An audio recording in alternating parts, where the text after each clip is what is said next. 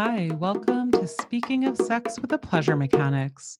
This is Chris from pleasuremechanics.com. And on today's episode, we are joined by the fabulous Stella Harris to talk all about erotic communication and how to get more of what you want in and out of bed. Before we get started, I want to remind you to come on over to pleasuremechanics.com where you will find our complete podcast archive. And while you are there, go to pleasuremechanics.com slash free and sign up for the Erotic Essentials, our free online course, so you can get started implementing some of our favorite strategies and techniques tonight. That's pleasuremechanics.com slash free. All right, so let's dive into our conversation with Stella Harris.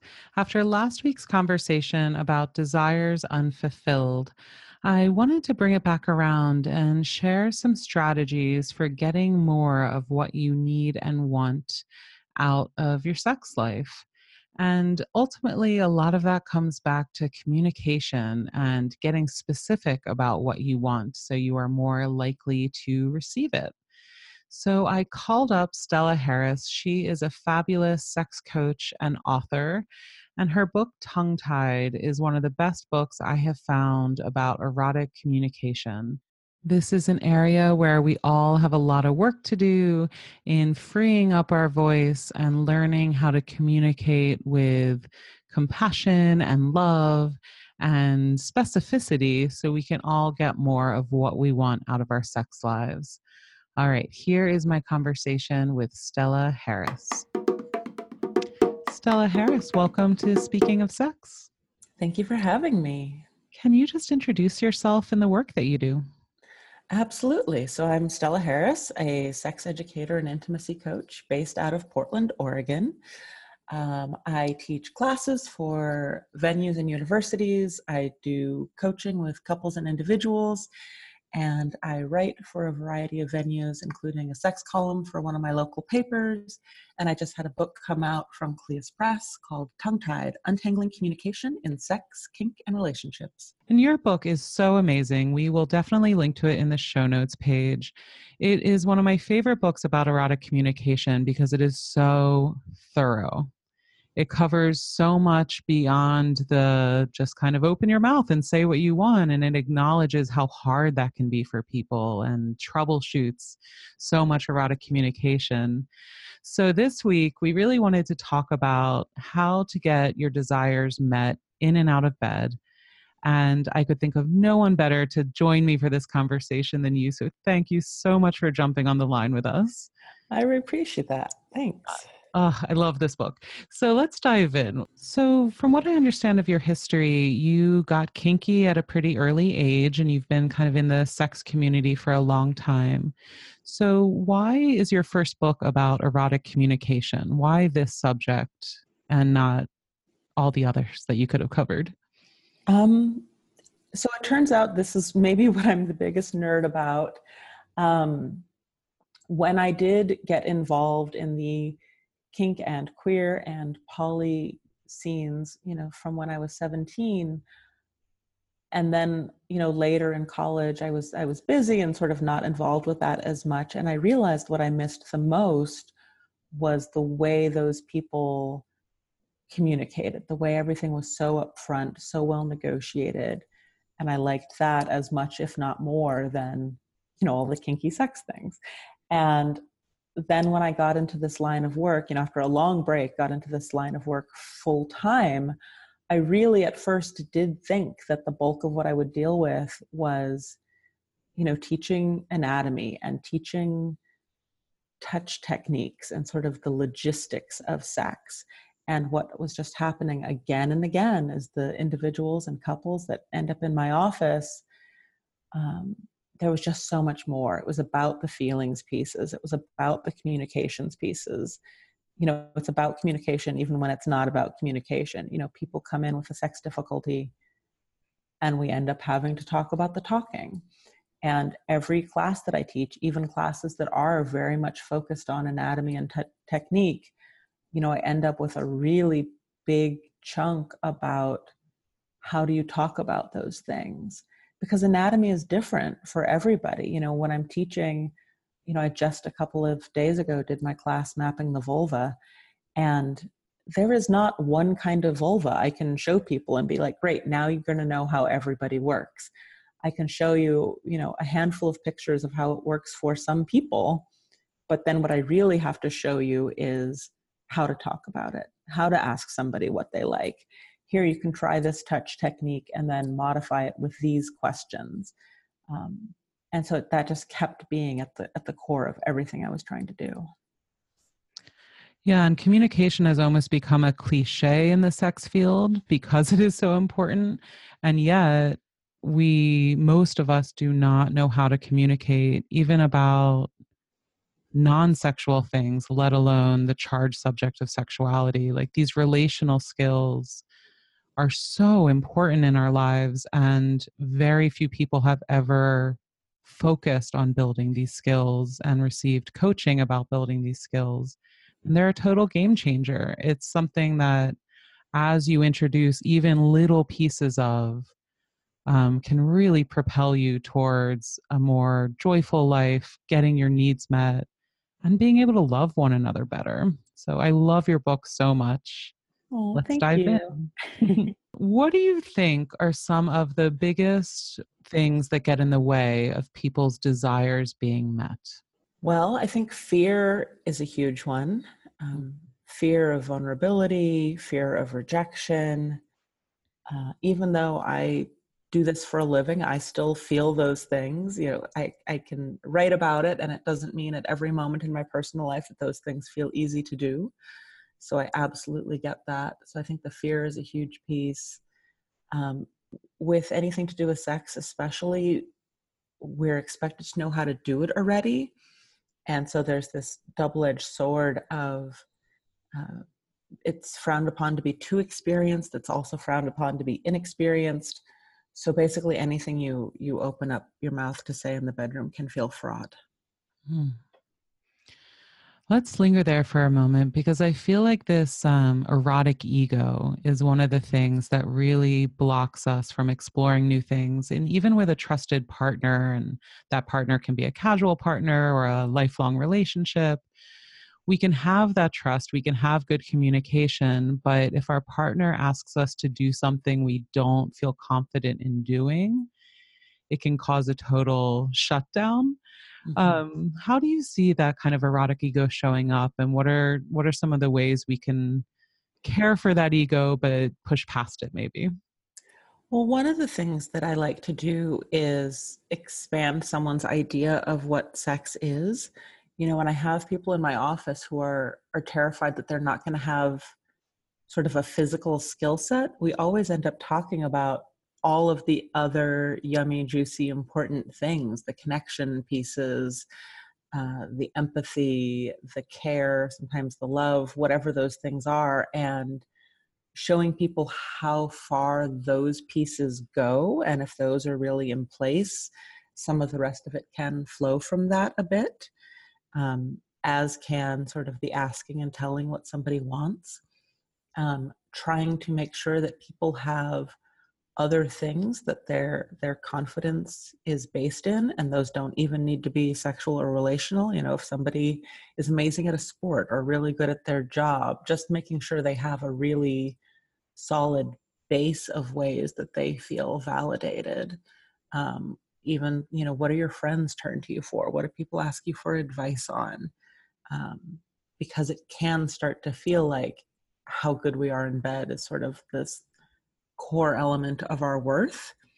And while I certainly think our relational skills are very important, sort of how quote unquote good in bed you are does not define your value as a person. Mm. Mm.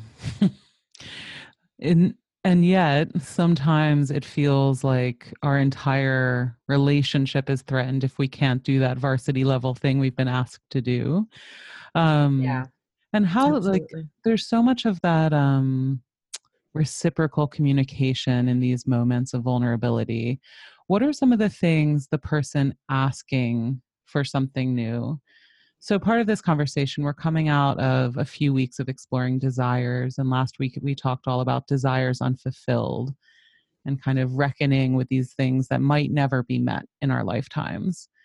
And then as couples establish like mutual interest in something, but they're both totally new at it. So let's take, let's say, rope bondage.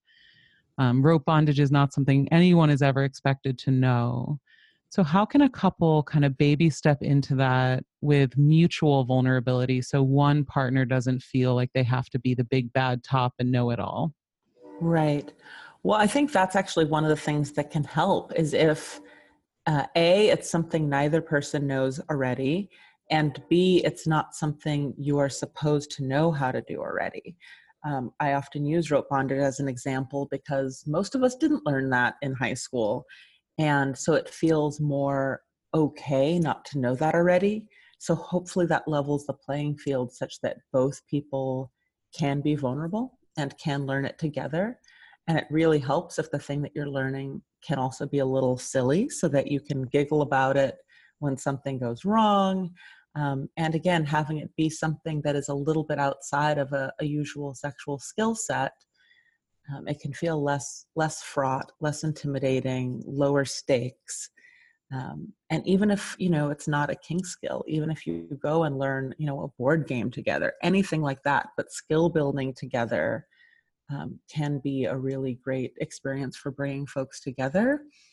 And learning those collaboration skills do end up carrying back over into the bedroom, into different kinds of sex.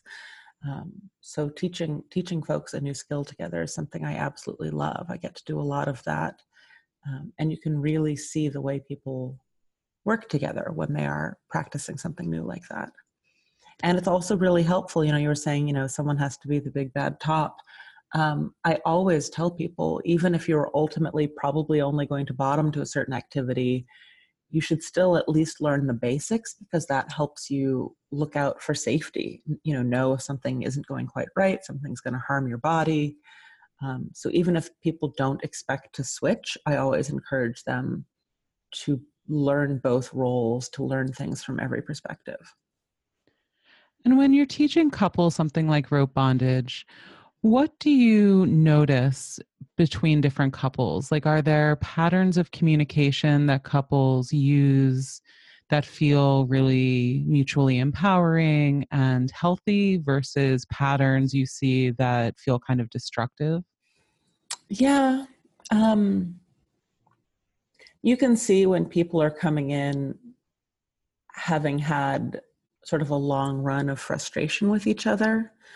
Um, you can see whether people um, take their partner's learning curve sort of in stride and are being supportive, or when something goes a little wrong, they're laughing about it, or if someone already seems sort of exasperated and, and fed up before we've even started. Um, so sometimes there are other things to unpack first. Sometimes people have have come to me to learn some sort of a kink skill, and as soon as they sit down, they're on opposite ends of the couch. They're not really looking at each other, and that's sort of my cue that like, oh, we probably have something else to talk about first, um, because just learning new kink or bedroom schools skills is not necessarily a band-aid for everything that's going on in your relationship. I do think one carries into the other. Um, i really like seeing when people are able to help each other and and give and take that feedback well. So with rope an example i sometimes see the person who's being tied up even if they can't move their hand sort of you know gesturing with their face and saying like oh you need to twist this loop here.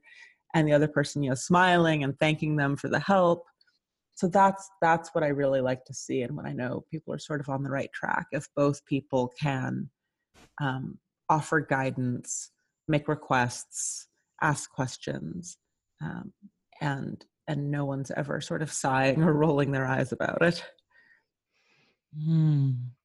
and i think in these moments of being asked for something new of feeling that vulnerability, the biggest fear that comes up for people is feeling foolish, but also then being rejected. Like, if I don't do this well, I don't do this perfectly, I might lose this relationship. But how do we ne- negotiate? How do we navigate moments where something isn't going well, we need to pivot or recalibrate with our partner, but we don't want to make it so personal. What are your go to strategies then? Yeah, well, part of why stopping an activity or saying no, I think, feels so scary is because, as you said, people don't want to miss the opportunity to do something with that person. So, having a backup plan of some sort ready to go is really valuable. So, you know, if you're playing with rope bondage and it just feels impossibly itchy on your skin and you're just not liking it, if you can say, hey, this isn't really working for me, how about we do this other thing instead? And pivot to another activity immediately, then that can feel like it flows a little bit easier. That can make you feel like you're showing your partner you still like them and like doing things with them. It's it's the activity that's not working for you. Um, so that can be a really big one. Hmm. In the book, you talk about the yes and that comes from improv, and then you mm-hmm. add no but. Yes. They're four really powerful words. Can you expand on yes and no but?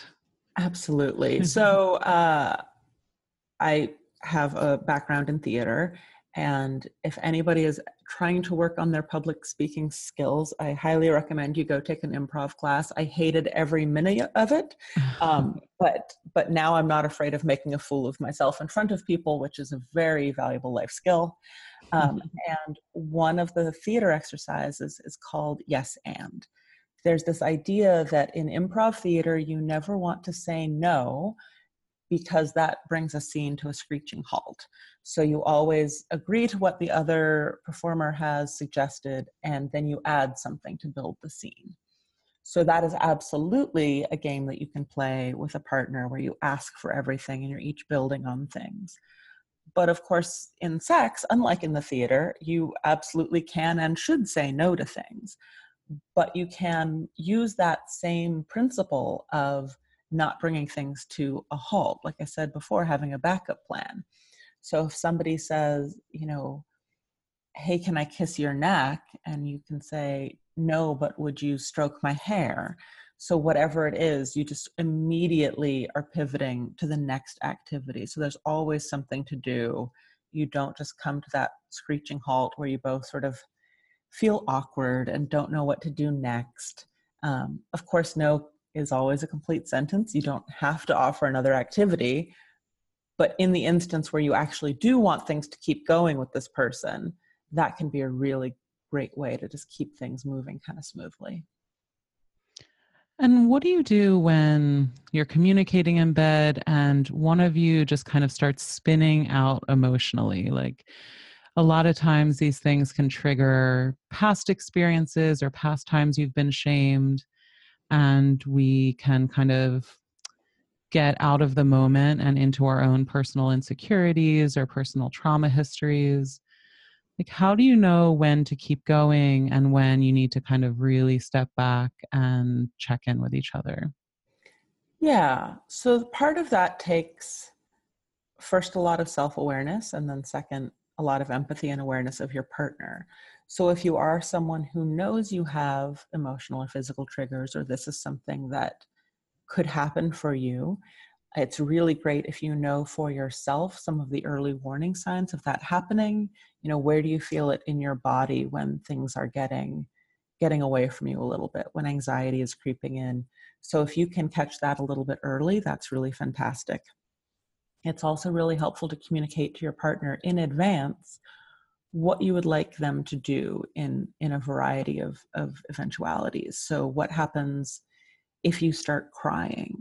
You know in some kink scenes maybe that's good and you keep going um, and maybe it means you really need things to stop and you need them to check in. Um, are you the kind of person who likes to be held and comforted or are you going to want space or to be left alone? So as much as possible if you can negotiate that in advance and let your partner know what you're going to need that's always great. Um, some people in those moments go a little bit nonverbal. And so that's also really important that your partner knows what you're going to need in advance if you're not going to be able to tell them in the moment. And if none of this was negotiated in advance, anytime a partner seems anxious, not present, not making eye contact, they're not speaking, anything like that, I would say, especially if this is not something you've negotiated for in advance, that's when you want to take a pause, check in, you know, let them calm down, see what they're going to need. And then debrief after things have mm-hmm. simmered down. Yeah. Yeah. Yeah. I actually suggest that regardless of how things went, mm. um, having a conversation well after, you know, don't cut into your aftercare or your afterglow, but a day or two later, you know, what are the things that you liked the most? What are the things that you would like to change? That that's how we learn things is from from looking at how it went and adjusting it next time. So it's clear erotic communication happens in and out of the bedroom, before, during, and after sex. How do you approach the idea of communicating beforehand like how does this become part of the seduction the flirtation and make it feel less clinical a lot of people are like well if i ask for what i want it doesn't make it as exciting mm-hmm. how do you counter that kind of cultural refusal to communicate and ask for what we want how do we make it thrilling to talk about it yeah, I mean, there's a few pieces there. People do act like if they've had to ask for something, that receiving it is somehow less sincere or less genuine. So I do think there's an element of needing to trust our partners that they're doing things because they want to and because they enjoy them. Um, you know, if we're the first one to suggest a restaurant or a movie and our partner agrees enthusiastically, we probably don't spend all of dinner guessing whether or not they really want to be there. Uh, but we do second guess that if it's a sex thing. So, communication, people are worried that it will feel out of the blue or clinical, like you said, or awkward. And I think that that's mostly true if if it starts out of nowhere, if it starts out of the blue, if you haven't set that precedent. So if you're starting off with somebody new, set that precedent for communication really early. Everything from negotiating what you're going to do on a date to you know whether or not you're kissing at the end, going home at the end, sort of set that precedent that everything is going to be talked about and checked in about. And then when you are in bed and you're trying to direct how you like your genitals to be touched, that's not going to be the first time you've opened up and given guidance or made a suggestion or a request so it can help flow with that a lot easier and it doesn't have to sound like like you were saying sort of clinical. Unless that's your kink it can be worked into sort of more dirty talk or sultry talk. Um, dirty talk doesn't have to be putting on a particular kind of role.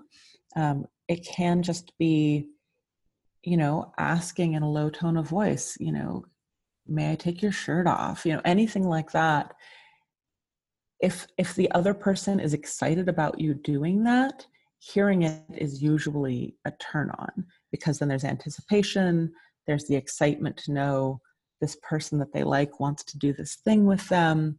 So you can really you know work your requests um, work your ongoing consent all of that into something kind of sexy. Um, well, for mm-hmm. some people who can't bring themselves to say it out loud, things like sending texts or writing letters or writing custom erotica can work. Do you think it's ultimately important, really, to be able to use your voice and have this communication be verbal communication?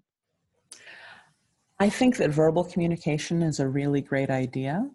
I think verbal face to face is the most um, it's the safest way to get consent and ongoing consent.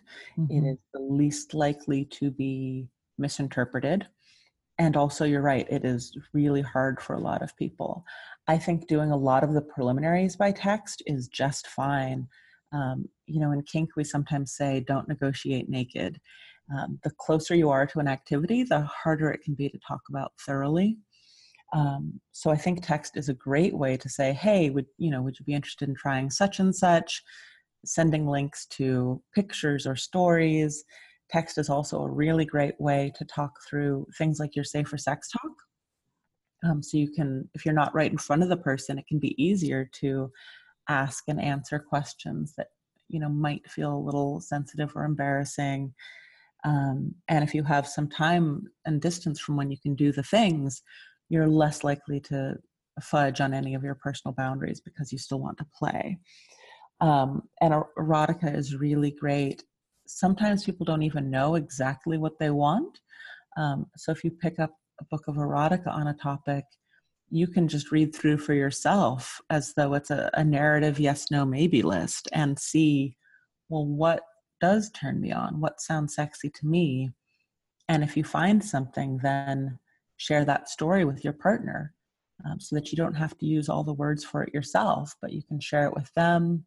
You can put the little sticky pointers on a couple of parts you really like, or you can say, you know, what I like here is, you know, the position that they used, or, you know, the the element of, um, you know, the particular romantic dynamic between the people, um, something like that. So you can use a lot of these external tools to to get on the same page and then hopefully also tweak the details verbally in person when it comes time.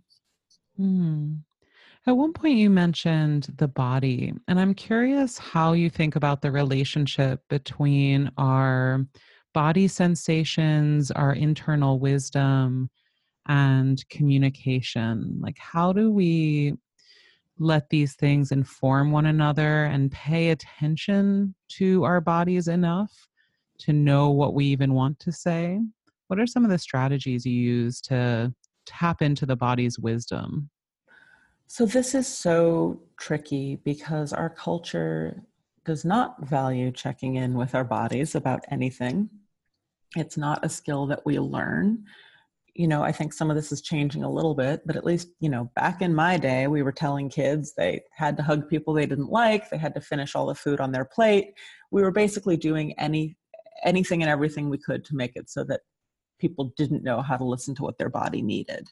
And now we're supposed to turn around and trust our gut. So most of us have uh, a lot of unpacking and reworking to do around all of that. So, what it does take is a lot of checking in. Um, there are a few ways you can do it. If you've ever, you know, if you're someone who goes to the gym or does any sort of sports or workouts, you might be used to sort of the difference between, you know, doing one more pull up because your personal trainer is standing there telling you to, and it kind of sucks, but you can do it anyway, versus, you know, maybe twisting your body in a particular way and feeling that little zing of pain that's your body saying, like, there is going to be harm caused if you can continue. So that is sort of a physical way of knowing the difference between discomfort that it's okay to push through and discomfort that you really need to listen to as a warning. Mm. And many of us have those same warnings um, for the more emotional stuff too. And what it takes really is just trying to check in with your body when those moments are happening and seeing what comes up for you. I really like journaling about these things you can track you know moods in an app so for me something that i've learned is that if somebody proposes something to me that i'm excited about but it's also like nervous and scary but the kind of scary that i find exciting and i want to do usually my stomach is sort of knotted up a little bit. I have the butterflies in my stomach feeling. And if somebody is asking for something in, in maybe a more unwelcome boundary pushy kind of way it's a little higher for me. Then i feel it sort of in in my chest in sort of a tight chest or heart palpitation kind of way. So basically you know flutters you know six to eight inches apart in my body i now know is sort of my body warning me what my response is to something um, but it took you know a couple of decades of making sometimes not the best decisions to learn what my body was saying and when I was ignoring it and doing something anyway. And how do you find that process during arousal? Is it more clear to you or less clear what your body is wanting? That really depends on the person. Um, mm-hmm. Arousal changes so much about what's going on in our brains. arousal diminishes our pain response, it diminishes our disgust response, which I find so fascinating. Mm-hmm. So sometimes in the moment, things will feel good or sound good that in another, you know, non sexy moment don't sound good at all. Um, and so that's another one where you need to decide when is it okay to go with what your body wants in the moment? And are there some hard and fast boundaries or limits that you want to hold for yourself even if your body changes its mind in the moment? Um, part of that listening in um, you know if you've ever done maybe yoga or meditation they teach the idea of this body scan. So either starting from the tip of your head or the tip of your toes and just sort of checking in with yourself all the way from top to bottom, seeing if there's something going on there that you should listen to. Um, and sometimes you can think something out. Well, what would it feel like if my partner touched me here? What would some gentle touch feel like? What would some rough touch feel like? And sort of thinking it through a couple of steps, the same way you might look at an item on a menu at a restaurant like oh i don't know does the hamburger or the salad sound good? And you you know think about what it would feel like to eat those things. You can do that with sex stuff as well. Of course a lot of this necessitates slowing down a little bit. You know mm. if your whole encounter is going to be a 10 minute quickie which i am all for now and then you're probably not going to have a ton of time to slow down and check in with your body. So making sure that you do have play times that are more expansive and less goal oriented so that you have a moment to check in however you check in. Do you close your eyes for a minute? Um, whatever that's going to be, and making sure your partner helps you create space to do those check ins. And ideally, maybe they even want to do them for themselves as well. Mm. I love it. We've been talking a lot about interoception, this skill of feeling the internal landscape and really thinking it's the new sexual superpower we all need to develop. Um, can we talk a little bit about boundaries? Because I think often we talk about boundaries as what we're saying no to, but often those boundaries make big yeses possible as well. How do you think about the relationship between desire and boundaries? Absolutely. Well, if you don't have any boundaries, or you think you don't, or you're not communicating any, that can actually really limit what you can do. So, you know, for most folks who are not, um, you know, intentionally just taking what they want from other people, most folks don't want to cross somebody's boundaries. And so, if they don't know where those boundaries are, they're probably pulling way back from what could be happening. Um, so, for example, if um, you know how hard you like to be spanked and you can sort of communicate to somebody, you know, you check in on a pain scale and you're like, okay, I don't want anything to go over an eight. Well, then maybe the person is playing up to sevens. Um, but if you haven't communicated anything about how hard you like to play or your pain tolerance, you know, maybe they're doing threes and fours just to play it safe. And that sort of idea carries across to you know anything sexy. You know if someone isn't sure how much is going to be okay they're probably taking it very easy and not at all exploring up to those edges. So it can be really helpful to know well well how far can you go? I mean it's it's it's an emotional guide rail.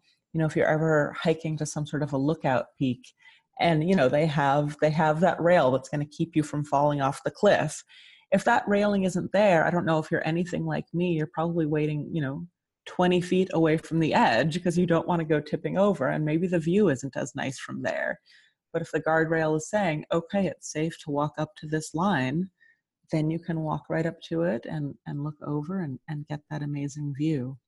So knowing where you have to stop can actually help help you do do mm. more. Mm-hmm. This conversation is really making clear like why I got along so well with your book. Um, because I'm also a pretty risk adverse adventurer. Um, and in the kink scene, I really noticed that I'm like a rule follower, but I also really like to push boundaries. Um, and I think we're kindred spirits there. uh, one of the things in your book you really um, we're really generous with is the importance of reliable pleasures. And I think you talk about in terms of pizza. um, and like, how do we think about finding and naming our reliable pleasures and having those and honoring them? But then also challenging ourselves to keep expanding our repertoires and discovering new pleasures. What's that kind of dynamic balance for you? Mm-hmm. What's really nice to have something that is your go to. So, as we've talked about, it can feel safer to try something new if you know that you still have something else you can do to still have intimacy or pleasure if the first thing doesn't work out. Um, and you discover those over time, either from you know what your masturbation routine looks like or from the kind of sex you and your partner have already been having sort of think back on you know when have things flowed the most easily? When have i felt the most pleasure? And sort of use those to guide you to um, you know what your what your go-to activities are. And having that again as sort of a safety net can make it feel easier to to get out of that comfort zone. So for some folks if if experimenting does feel scary, it can be easier just to add a little something to what they already are usually doing. So if your pizza of sex is, uh, you know, it's missionary position sex, well, what would happen if you were going to have missionary position sex, but with a blindfold on, or, you know, in different outfits than you would normally wear, or maybe with wrists tied to the bed, or you know, maybe with um, a little sensation play first. So starting from your comfort zone and just enhancing it a little bit at first. And that also makes it really easy if whatever the enhancement is turns out not to be pleasurable to just remove that element and continue. And absolutely adding new things entirely is so important.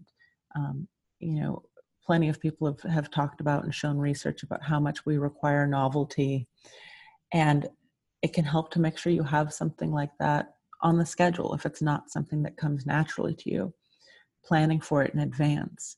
So, for some people, that kind of thing is a lot easier when they're out of their normal space. So, I hear from clients all the time that they're, you know, rekindling their best sex or experimenting with new things when they're on vacation. So, being in a different city, being in a hotel room, that can really help people push beyond their norms a little bit. So, changing up your space entirely like that um, can be a huge help. Um, having time for it on the calendar. I know people can be a little ambivalent about scheduling, but we're all very busy, and sometimes that's what makes things happen. Um, you can keep a little running list of things that you might like to try. And then when it comes time to set a date night, you sort of have some go-to ideas so you don't always need to think of things right in the moment.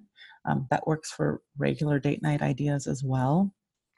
Because the like i don't know what do you want to do?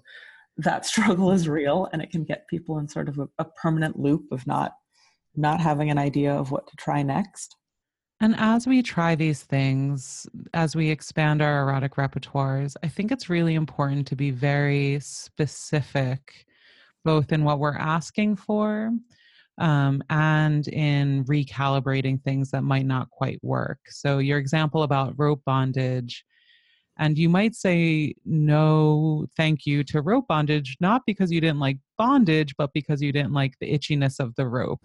Mm-hmm. And we don't want to like throw the baby out with the bathwater um, as we're exploring new things and they don't quite work.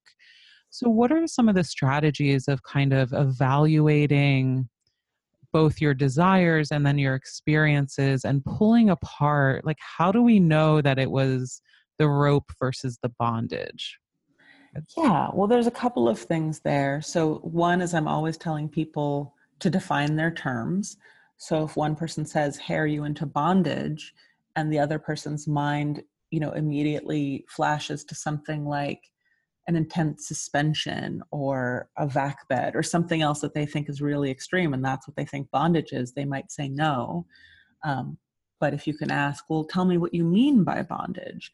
And then they find out it's like, well, I'd like to, you know, tie your hands together with a scarf. then like oh mm-hmm. well maybe that's fine so making sure you both mean the same thing by the words because people often do not. And another thing that is certainly a conversation you want to have delicately because we never want it to look like we are pushing against someone's no but asking somebody why not.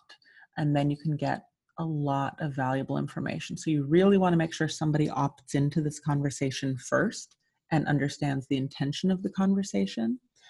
Um, so anything from going through a yes, no, maybe list and then having a conversation about the no's to having a conversation about the no if you just propose something in the bedroom or if someone says, hey, I don't want to do that again.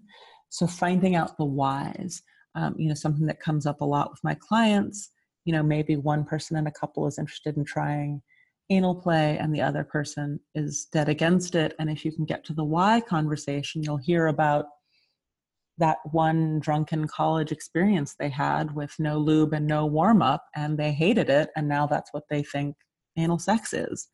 Um, so then you can find, like, oh, well, you certainly don't have to try again, but here are some things that might make that better. Um, and so, like you were saying with the rope, if, if you try some bondage and then you're having your debrief a couple days later, and you know, what did you think of that? Would you like to try bondage again? And if they're like, yeah, I wasn't into the bondage, and then you ask the why, like what what about it didn't work for you? You know, did you not like the physical sensation? Did you not like feeling vulnerable? And dig into that a little bit. Because then if you hear like, oh, I loved feeling vulnerable, it just, you know, it hurt my wrists well, then you have options to address what the actual issue is. Um, and I like using those feelings questions both after the fact to, to decide what worked and didn't work, and ahead of time to find out what you would even like to do. You know, because if you can identify that, oh, I would like to feel vulnerable, then there are going to be, you know, dozens, if not hundreds, of ways to get to vulnerability. And bondage is just going to be one thing on that list but mm-hmm. there's going to be so many other you can explore to get to that feeling. Mm. So shifting the question from kind of what do you want to do into how do you want to feel or what do you want to experience? Mm-hmm. Beautiful, beautiful. And what is at stake here? What do you see shift or change for your for your clients, for your coaching clients as communication starts opening up? like how important is this in our overall erotic well-being i mean i think it it is central. I think it's kind of the most important thing um, when when this hasn't been working for folks for a while it i think it takes its toll on the whole relationship. Um, i think we get to a place where we think maybe sex isn't that important and and the other life building things are what matters. And also humans and most animals can acclimate to a lot of different conditions and you get used to what your day to day is to the point that you can actually not realize that you're not happy or not satisfied until you get a glimpse of what's possible and then you realize sort of how far you've moved away from from your pleasure or your happiness. So seeing some of this start to snap back into place i mean that's at the core of why I keep doing this work. Um, seeing people have that like eye opening, like, oh, this can work. I can feel this thing.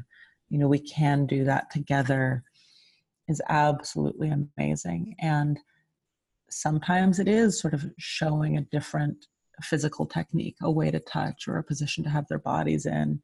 Um, but more often, it is the talking piece. It, it is finding sort of the sticking point or the frustration point.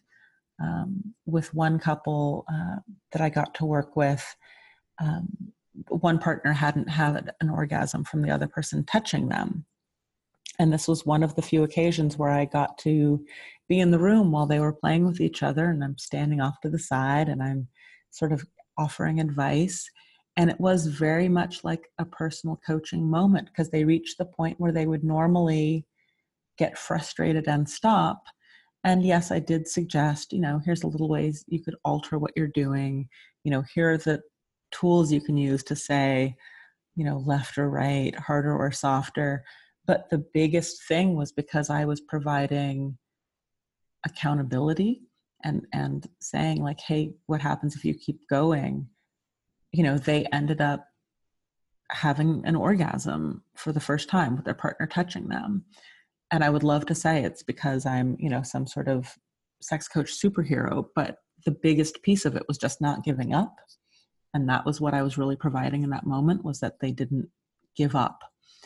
Um, and so that is a huge piece. And and sometimes i think we do give up because we're really concerned about how long something takes. We're concerned whether or not our partner is really enjoying themselves and so some of those communication pieces both expressing and trusting that our partner is enjoying themselves that they want to be there that they want to try the things that can really be where some some shifts take place.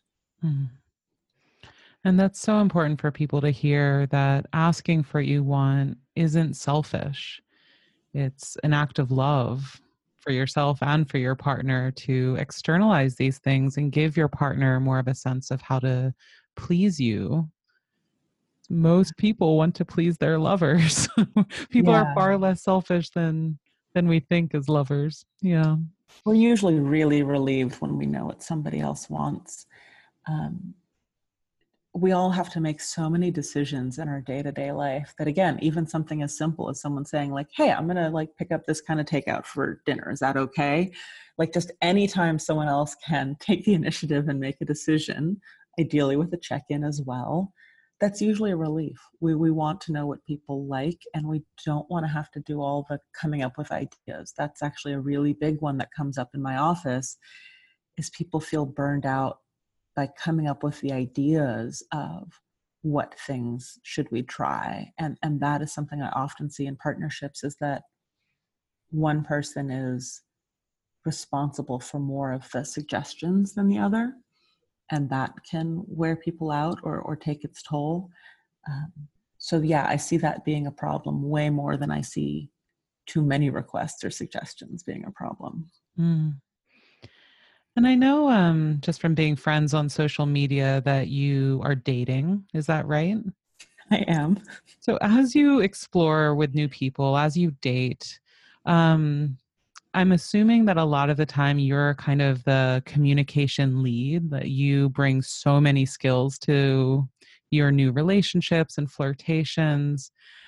What are some of the things you do early on to kind of vet someone or feel like if they're are they up for being in that communication game with you? Are there questions you ask or topics you bring up or strategies you use to find people who can meet you more fully? Yeah, there are a few things. I mean, you can get a really strong sense for somebody about how they're presenting themselves, how they're operating in early conversations. I'm such a word nerd, so I really do like getting to know people by writing. Mm. Um, I really pay attention to how people respond to no. Um, it doesn't always come up super early, but if possible, have a negotiation about something. You know, how do they feel about schlepping across town to meet you at your favorite restaurant you know how are they taking requests are they taking no for an answer again about stuff that's really low stakes because if even that ends up being contentious that doesn't bode well um, i always ask people about their previous relationships because um, how people talk about former partners um, or if it's an open relationship uh, how they're talking about their other partners now you can learn an awful lot about somebody that way. You know, if someone's willing to tell you why a relationship ended, that's going to give you a lot of clues. You know, are people still friends with their exes? Um, you know, I usually have safer sex talks fairly early on, um, not necessarily because I want to have sex right away, but because I want to know what is somebody's stance around safety, because that's going to be a real way I find out if they're my kind of person or not um, and how they have that conversation is just as important as what the answers are. So if I ask somebody about STI testing and you know they're offended or um, have clearly never had this conversation before, like that that gives me a lot of clues that okay they're not they're not used to having this conversation. So that's probably not going to work for me. Um, there she there's is. your puppy. And i also do a lot of the asking early you know the things that i suggest i really do i actually just had a really cute date last night and towards the end we were sitting on the couch and i just said like how would you feel about a little bit of kissing and I know that most people might think that that sounds ridiculous, um, but it got me sort of smiles and giggles and a really hot makeout. And mm. so, yeah, it works. And if the person hated hearing that question, well, maybe they weren't going to like the kissing either. So, again, I would still rather know with my words than sort of lunging in and going for it. Mm, mm, I love that. Um, you talked earlier that you were not maybe a sexual sex coach superhero, but I want to say that you are. and as a sex coach superhero, like what is your mission? What are your hopes and goals for sex culture as we move forward from this point in time? I would like to completely eliminate shame to do with sex, sexuality, gender, bodies. Um, I don't know if we're going to get there in my lifetime, but but that is what I would like to see. I would like to normalize people talking about their desires. I would like to normalize all of the different imaginable kinds of sex that people can have, um, including not wanting to have any at all. Um, I want people to understand that pleasure is important and to feel empowered to seek that out in their lives as a thing that is just as valid as as anything else in our lives just as valid as you know professional growth or or anything else that our culture does sort of say yes this this thing is good this thing is not good. Sexual health and well-being is, is just as important as every other kind of health and well-being. Um, i'm also really hoping that that we can bring other professions along. You know i do some work with therapists and therapists in training a little bit with doctors and i would like to do more um, because i can't talk to everybody about everything i really need other professionals to be giving people good safe healthy complete information about their bodies and about sex Mm-hmm. Stella Harris, thank you so much for all the work you do and thank you for joining us. Thank you so much for having me. So, we have a couple quick questions from our patrons. Are you willing to stick around and answer a couple questions? Absolutely. Awesome. All right. I hope you enjoyed that conversation. And if you are ready for more from Stella, go to patreon.com slash pleasure mechanics. She was gracious enough to stick around after the interview and answer a few questions submitted by our patrons over at patreon.com slash pleasure mechanics. Join us with a monthly supporting pledge of a dollar a month or $5 a month and join our inner circle. Show your love and support for this show and unlock ad free episodes, bonus episodes, bonus resources, direct communication with us, and much more over at patreon.com slash pleasure mechanics and I will be posting that bonus episode where Stella tackles some very sticky situations for our dear patrons. That's patreon.com slash pleasure mechanics. All right, I am Chris from pleasuremechanics.com, wishing you a lifetime of pleasure. Cheers.